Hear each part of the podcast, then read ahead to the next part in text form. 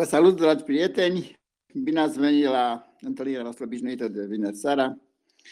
Mă bucur să fim împreună și să ascultăm lucruri noi și vechi din uh, Cuvântul lui Dumnezeu. Așa că, pentru început, o să rog pe Roland să ne spună pașii pe care uh, îi urmăm în discuția noastră. Bun Roland, găsit, te rog. Bun găsit tuturor, mulțumesc Geneliu. Ehm, pentru că în România, acum când facem noi podcastul acesta, urmează să fie Paștele. Ehm, și pentru că noi am uh, avut un subiect uh, care a fost intitulat chiar Paștele creștin, ehm, ne-am gândit să discutăm uh, măcar, măcar într-o oarecare măsură despre ideea de sânge și iertare.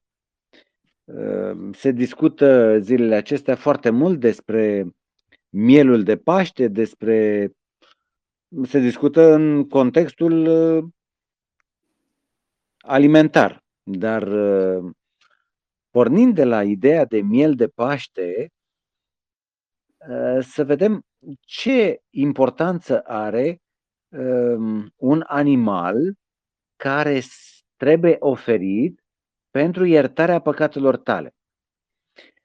Când vorbim de sânge, sângele este o adevărată minune.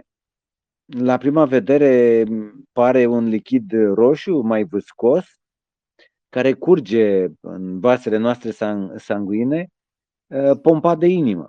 Dar dacă Eh, iei un microscop și te uiți, descoperi un adevărat miracol. În, eh, într-o picătură de sânge este un întreg univers. Iar legea acestui univers este cea a apărării de pericole din exterior. Pentru că în fiecare dintre noi, prin sângele nostru, se duce o luptă aprigă între bine și rău. Ehm, așa că celulele din uh, sângele nostru luptă pentru apărarea întregului organism de rău.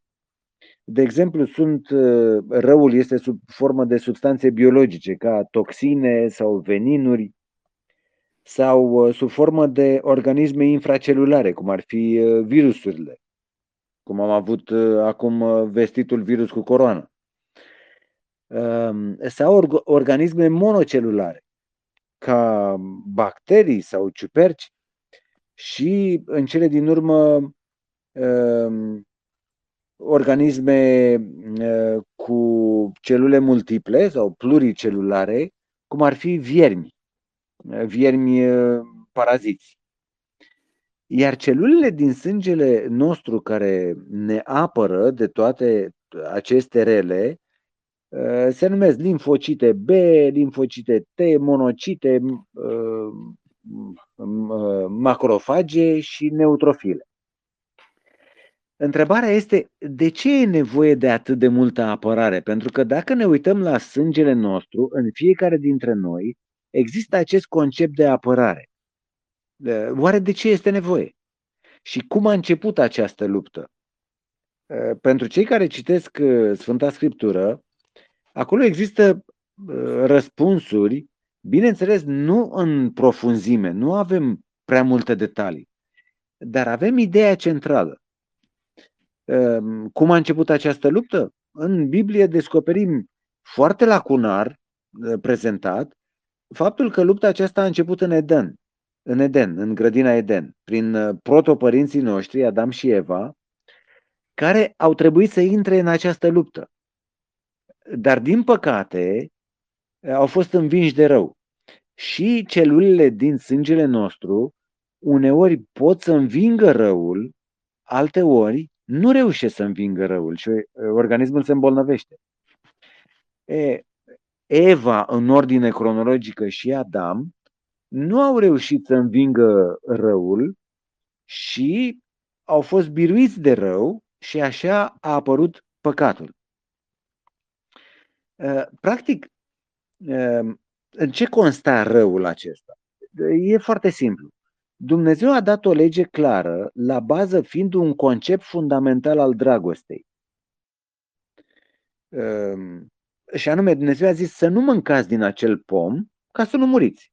Deci asta este legea pe care a dat-o Dumnezeu eh, lui Adam și Eva. Eh, de fapt, legea aceasta avea la bază dragostea. De ce? Ehm, mai târziu, de exemplu, în eh, Evanghelia după Marcu, la capitolul 12, și chiar vreau să citesc aceste cuvinte ale Mântuitorului Iisus Hristos, Marcu, la capitolul 12, eh, Iisus Hristos primește o întrebare de la un teolog din vremea aceea. Și întrebarea este așa, sună așa, care este cea din tâi dintre toate poruncile? Deci erau 10 porunci. Și evreii uh, tot veneau cu argumente că porunca nu știu care e mai importantă decât uh, nu știu care din cele 10. Iar Isus Hristos nu intră în această dezbatere teologică, sterilă practic, da? ci uh, merge la profunzime, la fundamentul, la temelia celor 10 porunci și temelia aceasta stă într-un singur concept și un singur cuvânt, și anume dragoste. Dragoste pe verticală și dragoste pe orizontală, adică dragoste față de Dumnezeu și dragoste față de semeni. Și răspunsul lui Isus Hristos este așa. Marcu 12, versetul 29 și 30. Cea din tâi este aceasta. Ascultă Israele. Domnul Dumnezeul nostru este un singur Domn. Să iubești pe Domnul Dumnezeul tău cu toată inima, sufletul, cugetul, puterea. Iată porunca din tâi, zice Isus Hristos. Deci, ce poruncă au încălcat uh, Adam și Eva în Eden atunci când au luat din fructul oprit? Porunca aceasta au încălcat-o. Pentru că au pus ascultarea de altcineva în loc de creator, au pus pe primul loc. Um, așa că din acel moment, din momentul în care această poruncă a dragostei a fost călcată, uh, creatorul avea să zicem, vreo trei opțiuni la dispoziție. Distrugerea păcătosului, pentru că n-a ascultat, da, și Dumnezeu avea, avea, avea dreptul și avea și puterea necesară să o facă. Sau înlăturarea legii aceasta, acesteia a dragostei, sau ca Dumnezeu însuși să plătească prețul de răscumpărare pentru ca omul păcătos să poată să fie salvat. E, Dumnezeu a optat pentru această, pentru această variantă, dar este o variantă care îl costă enorm pe Dumnezeu, pentru că baza răscumpărării omului din păcat este sângele, dar nu orice sânge, ci sângele lui Isus Hristos. Dar până să se întrupeze Isus Hristos și să-și dea sângele uh, pentru, pentru salvarea omului, trebuia înțeles acest concept al jertfei prin diverse simboluri și înlocuitori. Și aș vrea să ă, dau câteva exemple din Biblie. Primul exemplu, cronologic vorbind, este ă, prima jertfă care apare în Biblie, chiar în Eden. Jertfa aceasta este destul de greu vizibilă. Trebuie să citești cu multă atenție și cu multă ă, băgare de seamă ca să acolo este o jertfă. Și aș vrea să citesc din Biblie, în um, Geneza, uh, la capitolul 3, versetul 21. Deci după ce păcătuiesc, Adam și Eva își dau seama că sunt goi. Um, slava lui Dumnezeu, um, o lumină specială îi uh, acoperea și în momentul în care ei uh, au ascultat de altcineva în loc de Dumnezeu, această lumină care îi acoperea a dispărut și au rămas pur și simplu goi. Și în momentul acela, pentru prima dată, i-au simțit uh, rușine. S-au ascuns și Dumnezeu îi cheamă și le spune, nu asta este soluția. Soluția nu este să vă ascundeți, dar să rămâneți tot goi sau să vă faceți uh, nu știu ce uh, acoperitor din frunze. Ci soluția este alta. Și vreau să citesc versetul. Domnul Dumnezeu a făcut lui Adam și neveste nevestei lui haine de piele și i-a îmbrăcat cu ele. E, evident că la vremea aceea industria chimică nu era prea dezvoltată, um, nu se gândea nimeni la ideea de ecologie ca astăzi, deci nu prea era vorba de piele sintetică. Așa că pielea aia, din ce trebuie să fi venit? Este evident că acolo a avut loc o ucidere de animal, cel puțin un animal. Deci, acolo, în grădina Eden, imediat după ce au păcătuit, Dumnezeu avea să le, să le arate și să le demonstreze faptul că păcatul lor cere viața unui înlocuitor, ca ei să poată avea iertare. Așa că un animal este, este jertfit, da? Și din acel animal Dumnezeu le face niște haine de piele cu care îi îmbracă. Acesta este prima, prima ocazie în care apare o jertfă în Biblie. Apoi a doua ocazie um, este la capitolul 4, relatarea despre Cain și Abel. Cain și Abel aduc fiecare câte o jertfă. Abel însă aduce o jertfă așa cum o cere Dumnezeu, adică jertfa unui animal înlocuitor care să înlocuiască prin sângele său și prin viața sa um, să înlocuiască păcatul omului. Și vreau să citesc Geneza capitolul 4, uh, versetul 4. Abel a adus și el o jertfă de mâncare din noile întâi născute ale turmei lui și din grăsimea lor. Și Domnul a privit cu plăcere spre Abel și spre jertfa lui. Deci, iată, Abel aduce o oaie întâi născută din turma lui ca jertfă și sângele acestui animal slujește ca iertare de păcat. Este o jertfă de iertare și de mulțumire. Pe când Cain, care um, vrea să dea la o parte ceea ce cere Dumnezeu și religia o face după propriile lui concepte, după mintea lui, de fapt cu Cain se nasc zeii, zeii nu i-au inventat uh, grecii pe muntele Olimp, ci zeii au fost inventați de mintea bolnavă lui Cain, de fapt. Pentru că atunci când Cain aduce jertfa lui din uh, roadele pământului, pentru că el era agricultor, uh, el concepe un alt sistem de iertare de păcat decât cel cerut de Dumnezeu. Deci, practic, um, pentru, pentru Cain, Dumnezeu nu este important, el se orientează către un Dumnezeu după mintea lui. Și după ce Cain pleacă, uh, este izgonit din cauza păcatului său, că l-a ucis pe fratele său Abel, el întemeiază cu siguranță, întemeiază um, prima zeitate. Da? Pentru că el nu se mai închina lui Dumnezeu, um, era în ceartă cu Dumnezeu, fusese alungat de către Dumnezeu și prima zeitate se naște în mintea lui Cain. Este evident lucrul acesta pentru, pentru cineva care citește cu foarte multă atenție Biblia. Apoi, mai descoperim în Biblie, tot cronologic vorbind, că după ce are loc potopul, primul lucru pe care îl face Noe când iese din corabie, știți care este? Și vreau să deschid la Geneza, la capitolul 8 și de aici versetul 20.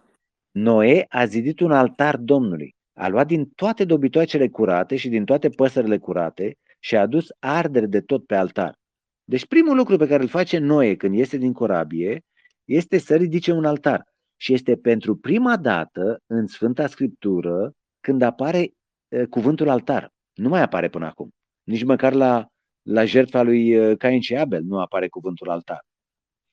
Um, este, este de la sine înțeles că acolo trebuie să fi fost un altar pe care a fost adusă jertfa, dar nu apare cuvântul în Biblie. Pentru prima dată apare aici, în Geneza 8 cu 20. Deci, iată, Noe aduce din animalele curate și din păsările curate, aduce um, jertfe de iertare și mulțumire lui Dumnezeu. Ehm, dacă... Roland, poți să te întrerup puțin? Te rog, te rog. Deci, neascultarea lui Adam și Eva, care însemna, de fapt, călcarea poruncii expresia lui Dumnezeu să nu mâncați din pomul respectiv, înseamnă păcat. Da? Neascultarea înseamnă păcat. Acum, Ă, păcatul, ca și consecință, exact expres cum a spus uh, Adam și Eva, în ziua în care veți uh, mânca sau veți, nu veți asculta, veți muri. Acum, uh, în loc ca Adam și Eva să moară, a intervenit moartea unui animal substitutiv sau înlocuitor. E bine până aici? Am înțeles bine? Da, exact, exact. Da. Deci era nevoie de cineva care să moară în locul păcătosului. Acum, ce simboliza, sau dacă vrei să duci ideile tale mai departe, ă, această moarte înlocuitoare sau substitutivă? Păi, dacă, dacă vrei să continui pe ideea asta... Uh, nu, nu, nu, continui tu și după aceea, poate dacă... Okay. Da. Bun, eu voiam să merg, să merg acum mai departe. Da. Uh, deci, instituția aceasta pentru păcatul omului, prin sângele animalului, prin viața unui animal, continuă. Uh, și acesta este modul în care Dumnezeu pregătea lucrurile în, în, în lumea noastră pentru ca oamenii să poată să înțeleagă la venirea lui Isus Hristos la vremea potrivită ce urma să aibă loc. Aș vrea să fac o paranteză aici. Din păcate, din păcate, nici măcar evrei care erau cei mai, cum să zic, cei mai pregătiți, Calificați. erau Exact, cei mai calificați, nici măcar ei n-au înțeles ce a făcut Isus Hristos. Deci nici măcar ei, din păcate, aveau să înțeleagă mai târziu. Tocmai de aceea mulți evrei, pentru că erau cei mai, uh, cei mai calificați, da, um, au descoperit între simbolurile acestea din Vechiul Testament și ceea ce a făcut Isus Hristos, faptul că uh, cele două elemente se leagă. De aceea, uh, centrul creștinismului, centrul uh, celor care îl urmau pe Isus Hristos, um, a fost legat de Israel. Da? Chiar dacă ne place, chiar dacă nu ne place ideea aceasta, dar acolo s-au întâmplat toate lucrurile și uh, Isus Hristos a venit ca un evreu pentru evrei. Um, în Evanghelia după Ioan uh, se spune a venit la ai săi și ai săi nu l-au primit.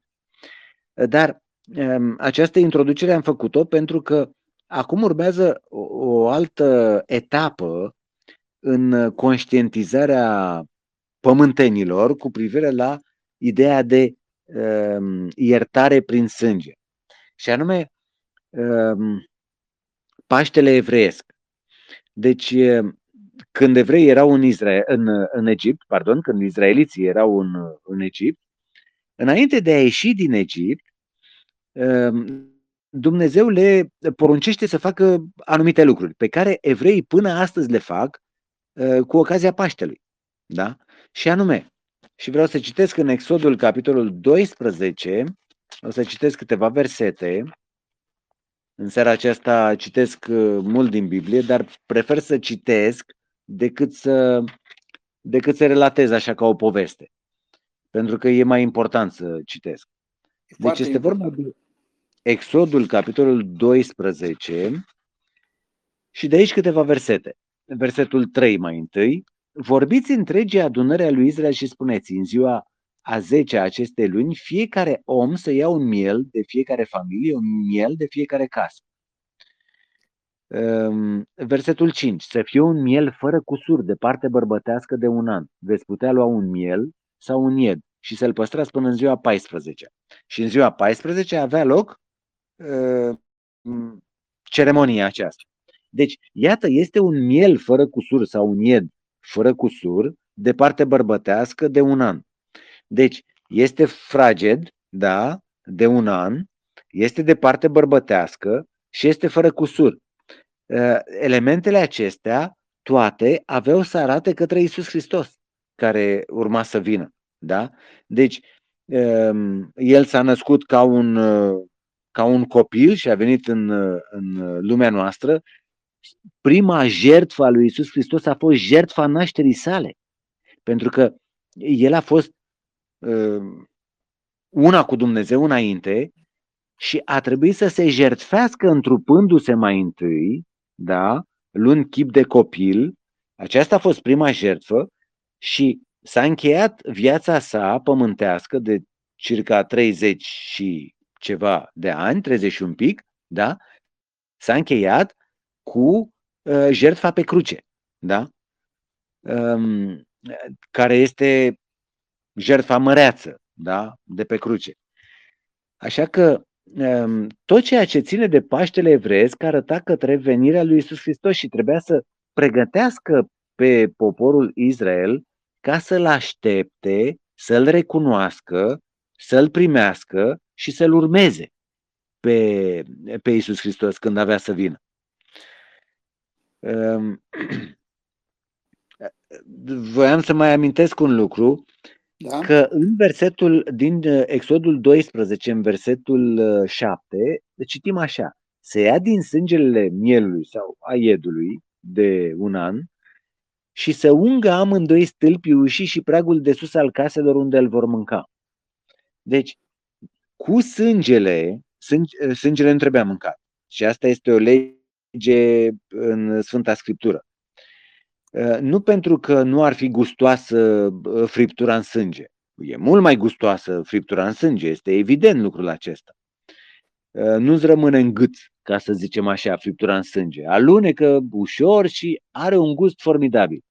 Dar Biblia spune încă um, de pe vremea lui Noe, deci încă din uh, Geneza, probabil, uh, dacă vreți, mă uit acum, 8, 9, cam pe acolo, um, nu, Geneza, capitolul 9, încă de acolo se spune că nu ai voie să consumi sângele, pentru că în sânge este viața animalului și nu ai voie să mănânci viață. N-ai voie să fii consumator de viață. Uh, omul nu nu trebuie să consume viața animalului, ci omul trebuie să consume carnea animalului. Da? Tocmai de aceea este simbolistica aceasta formidabilă a sângelui animalului, că sângele reprezintă viața. De aceea, în Biblie, Dumnezeu insista nu cumva să consumați sânge. Sângele trebuie scurs și evreii au o întreagă uh, o întreagă filozofie și o întreagă ă, practică ă, a coșerului, da? în care ă, animalul trebuie să stea nu știu cât timp, trebuie scurs întregul sânge și așa mai departe.